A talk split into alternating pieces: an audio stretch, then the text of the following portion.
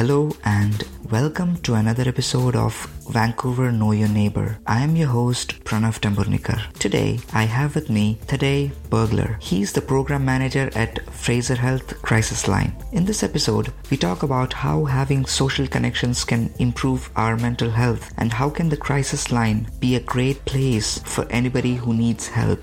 So just lay back and listen in.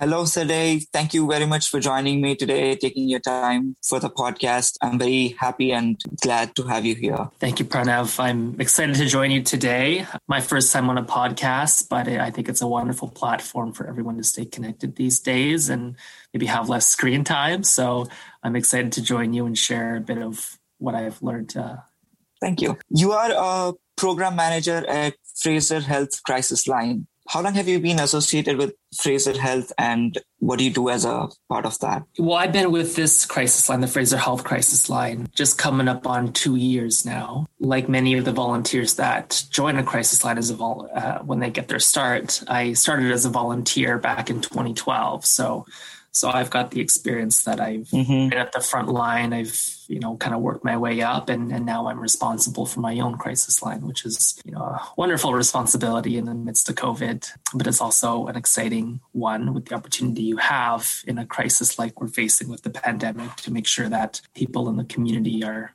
supported adequately. Absolutely for everyone in case they don't know what it, we are. The Fraser Health Crisis Line is a free, immediate, and confidential um, telephone emotional support line staffed by trained volunteers who undergo rigorous training. It's a service that's available 24 7, 365. The idea being that whenever anyone is having a crisis, um, they can call this number and speak to someone to help them get through that moment and maybe even plan ahead for how to avoid a similar crisis down the road. I believe that having social connections are important to our mental health in many ways. So, can you tell us about the importance of social connections and mental health? Yeah, well, you know, I think uh, social connections are an important way that we buffer against stress. I think it's how we stay physically and emotionally healthy, being connected to others. I'm sure that anyone who listens to this podcast will have experienced some form of loneliness or isolation because of the pandemic and the way that we're all having to self isolate. Uh, anyone listening who is immunocompromised probably really understands what that feels like to have to be very careful and not have contact with those that they love. love. Yeah, I mean, there's also plenty of studies out there that pre-pandemic times, uh, you know, correlate how you age healthily and the connections that you have. Um, so that has to do with uh, just being more involved with other people and being social makes you last a longer age. And now I'm sure there's a lot of other contributing factors, but that was the the really mm-hmm. quick and easy um, from what I remember from the study. And and yeah, you don't have to go far to to see empirical evidence of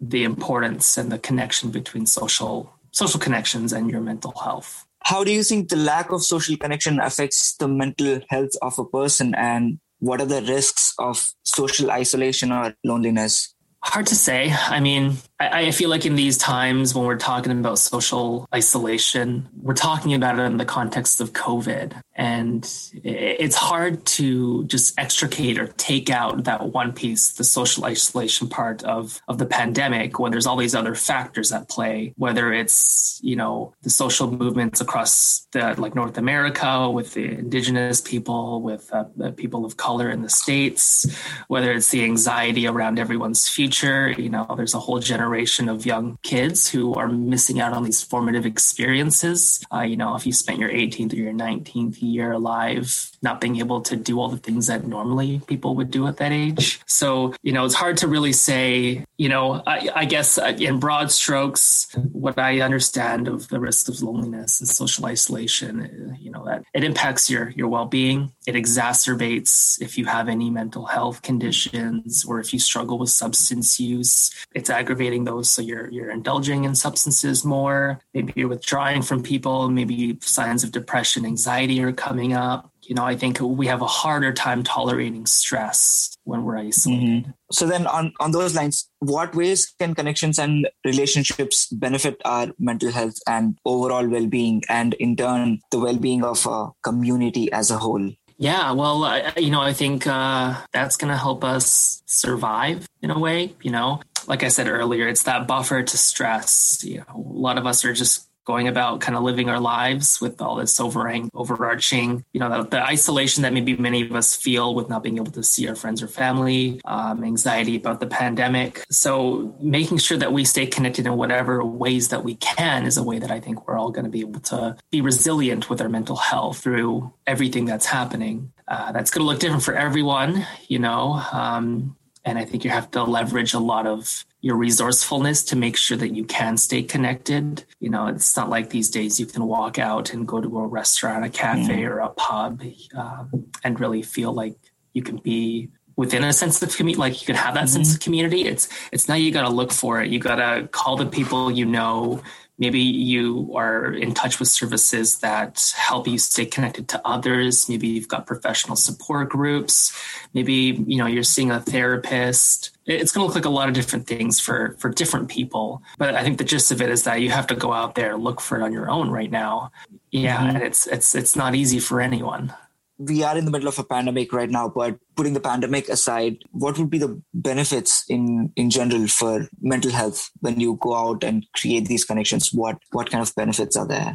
Yeah, I mean, I, I, I, can't, I guess, speak to like the neurobiological mm-hmm. effects of that. Uh, that'd be a little out of my depth. But, you know, I can speak to maybe the clients that I've seen at the crisis mm-hmm. line, the ones that we support, where, um, you know, sometimes due to physical, mental, or different health conditions, you know, there are people in the community that really don't or aren't able to interact with you or I or everyone else. And uh, sometimes maybe calling a crisis line is the only form of connection they can get. Now, for some people, you know, you can call the crisis line, you get a half an hour with a volunteer, 45 minutes, you know, whatever it is that you need. You're able to talk about what's happening for you, be very candid about your mental health and how isolation is maybe impacting you, come up with a plan for how you're going to spend the rest mm-hmm. of the mm-hmm. day. And then uh, usually, you know, that maybe that client's able to end that call and go about their day and make it through successfully, is maybe how I'll put it.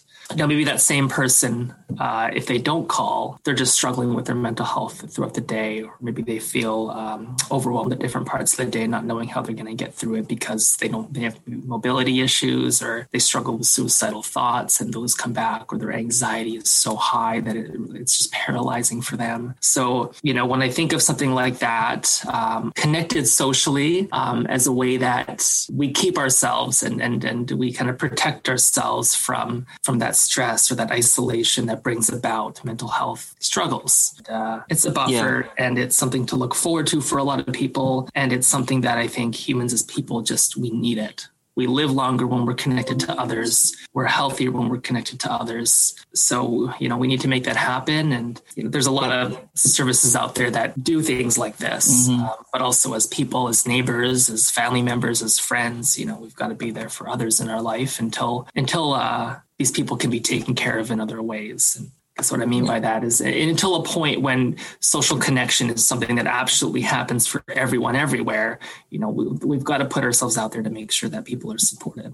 Absolutely. That's that's true. Like it doesn't matter even if that person is willing to talk about what they're going through. It's just that having someone irrespective of what they want to talk about just knowing that there is someone who can just listen to us is is a big deal of a help for a lot of people out there. Yeah. And and i differentiate the kind of social contact you might have with someone. You know you got your friends maybe you've got your family and then you've got helpers in your life whether they're therapists mental health workers um, support workers of any kind. Mm-hmm. You know, your friends you go to for a certain thing, your family you'll go to for specific things, and then your therapist or your helper in your life is someone you go to for other things. And uh, you know, in the way that we want to kind of protect these relationships and nourish them, you, you often maybe don't want to cross wires and go to mm-hmm. your family or friends for things you'd go to your therapist for. You'd go to the right person for that and keep yeah. those things separate. And in that way, you know, you're getting the different kinds of um, social connectedness or interaction that you need, but also in like maybe a healthy way that's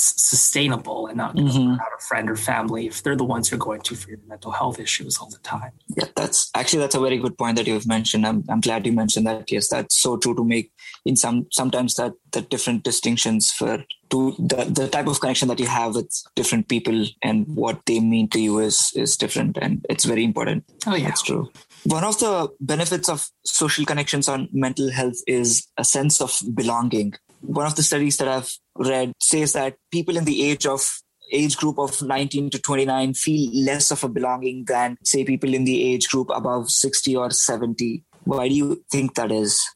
Uh, i can't say that i would know in my professional role but uh, you know i'm a millennial too and i guess the age range you're talking about is what? It's part of zoomers part millennials. You know it feels like we're inheriting a world that we didn't create to put it pessimistically. Uh, you know, um, what are jobs like? How expensive is school? We can't afford houses. Climate change is real you know, we've got front row seats to the racism and all these other social injustices around the world. Indigenous people being dragged out of government buildings and juxtaposed with visuals of, you know, the way that they might treat protesters for the environment or what have you. You know, we're seeing all these things go wrong and we're we're probably all feeling mostly powerless to change any of them. So I can see why people don't feel like they belong. But of course, that's this is more my personal uh, mm-hmm. Opinion rather than my professional one. It's also a digital age where we stay connected in other ways that are more isolating as much as they also still connect us. Does social media have effect on mental health of mostly say the age groups of teenagers or young adults who are mostly on their screens and things like that? That's that's how it is at the moment. So yeah, um, absolutely does. With social media, what is that? The highlights of our lives, and it often makes it seem as though it's the everyday life for most people. So you know, people when they post things, it's the good things that happen to them. So you look at someone's page, it's all wonderful things, and if you do that throughout your day to kill time, when maybe you're not having a good day, you're going through your work day, your life isn't you know frolicking on beaches and parks with your friends and family out and out at bars and whatever. I, I can see how that makes you feel as though you're not living the life maybe the way you should be. And uh, like it's not real right? Yeah. You see on social media. It's all it's all designed to be something it's not or or like i said earlier like just being a highlight of someone's mm-hmm. life for what they're doing. So it's just not authentic. And I mean, I'm sure many people know that, but it's hard to really mm-hmm. internalize that. It's it's one thing to recognize it and say it. It's another thing to really believe that inside because, you know, these apps, the technology, social media, it's all designed to keep you on there and to mm-hmm. give you that flashes of dopamine that will uh, keep you coming back for more, I guess. That's true. That's exactly what I see. I mean, I personally see that happening and I feel sad about that too. Like, in some ways, for many people, that's the only way. But I feel like having that true connection with someone else could make a whole lot of a difference than many connections on, on social media, I, I feel. Yeah, I, that's what I would think too. And, uh, you know, maybe that comes out for a lot of people these days if you're having a bubble or a circle or uh, when we were allowed that, you know, you pick mm-hmm. a couple close people that you stay in touch with that you are maybe less cautious with. I mean, maybe still wearing masks, but keeping some distance, but you see them more often. So, so, um, I'm sure a lot of people out there are realizing nowadays that they maybe value the closer relationships that they have versus the, the like the quality over mm-hmm. quantity. Mm-hmm. Like yes, saying that that's my sense of it too. I, you know, I guess I'd also say that that is better for people's mental health, right? Uh, if people are finding that they still can't open up to someone that they're very close with when they need to, that's that's when services like the crisis line can be mm-hmm. used. That's that's what they're there for. So another study shows that communities recovering from disasters like even a pandemic, social connection is a key to being resilient and bouncing back. But the condition that we are in right now due to social isolation that we have to practice. How can we in general during this time create social connections to support our mental health? I think I go back to, you know, it's going to look different for everyone if you're someone out there who is isolated, who, you know, you're not feeling a sense of belonging and this pandemic's been hard for you, if you're not already talking to someone who can support you professionally, then now might be a good time to start because it just feels like we're we're not at the end yet. We still have many more months of this pandemic gone until um, vaccines are rolled out for everyone. So if you're someone who's already isolated and struggling, you know, you've got to at least talk about how that's impacting your health and your well-being and getting in the way of you living life to the fullest and a good place to start is the crisis line and uh, there's a lot of different ones in bc So whatever one is local to you might be the first one that you try. And then there are also provincial network lines that anyone in the province can call, and those calls are routed to more than one crisis line. So it increases the chance that someone will answer your call. That's uh, 1 800 suicide and 310 mental health. If you're someone out there who is managing pretty well throughout all this, then maybe, you know, it doesn't hurt to to maybe reflect on what's working well for you. And if you're wanting to take it a step further and help other people, maybe you want to think of the people in your life who are having a hard time and take that step to reach out to them and see um, how you can support them whether mm-hmm. it's just calling to say hey and maybe you've got a friend who you, you, you call a lot or they don't answer maybe you just keep calling yeah if they don't call you back just take that extra step because i think mental health problems substance use problems when you have those and like we kind of mentioned earlier you withdraw yourself further and so mm-hmm. those around you if you notice your friends struggling you know, do what you can to be there for them in, in whatever way that looks like. You know, you'll understand them best. So there isn't universal advice that I have for what to do. What are the steps that we can take starting today prioritize and improve our mental health? I think it's gonna again, I go back to it's gonna look different for everybody. You know, I understand routines are very helpful for people. So having some sort of set routine might help you feel like we're not living in a pandemic, even maybe if you're just living at home. Uh, maybe it's taking those extra steps to being in contact with your friends or family. Maybe it's talking to your doctor if you feel like your mental health isn't really where you want it to be right now and having that difficult conversation. Maybe it's calling a crisis line to chat with a trained listener who can, you know, just talk you through what's been happening lately that hasn't made you feel like you're able to live your life the way you want to. There's a couple different pieces to that. And, you know, I'm not saying that any one of them will work, but perhaps there's even a subset of people out there who might benefit from medication for feelings of depression or anxiety. Yeah, thank you again for doing that and being in that program and helping people mitigate that gap in some ways, I guess you know, I'm hoping that people who maybe listen in can take away a bit of understanding of what our service is. And crisis lines are really a valuable service out there, not just for people who don't have supports in their everyday life, but for those who don't want to burden your friends or family with the things that you're going through. The word crisis, I think, is often misleading when you think of who it is that calls crisis lines. Crisis itself is not based on the situation, it's based on the feelings around the situation. So while losing a job for someone might not matter because they're a student and maybe they have another job or maybe they don't like that job, losing a job to someone else would be maybe the end of the world if that's like the source of their identity. So it's a crisis for one person, but not another. And that's just how it works. So, you know, if you're getting to some points where you're feeling overwhelmed, exhausted, you don't know what to do next, the crisis line is a great resource to use in that moment. If you're in the Fraser Health region, the Fraser Health crisis line is the one for you.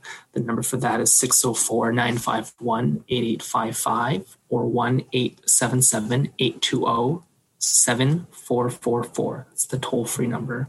And then, of course, you have the provincial network lines 1 800 Suicide and 310 Mental Health. Thank you so sure. much, Thaddée, for joining me today and giving your time again and being in the crisis line, helping others and answering all these questions for me. I hope it'll help some of our listeners to get some help if they need. Thank you again.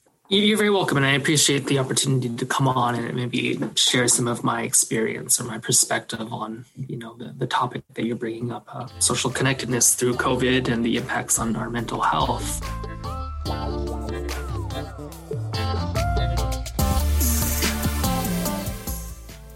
Thank you for tuning in. Try to reach out to your friends and family from time to time to check in with them. As Thaddée has mentioned, you can reach out to the crisis line at any time for help. And since the idea of this podcast is to create a community, anyone listening in may feel free to reach out to me as well.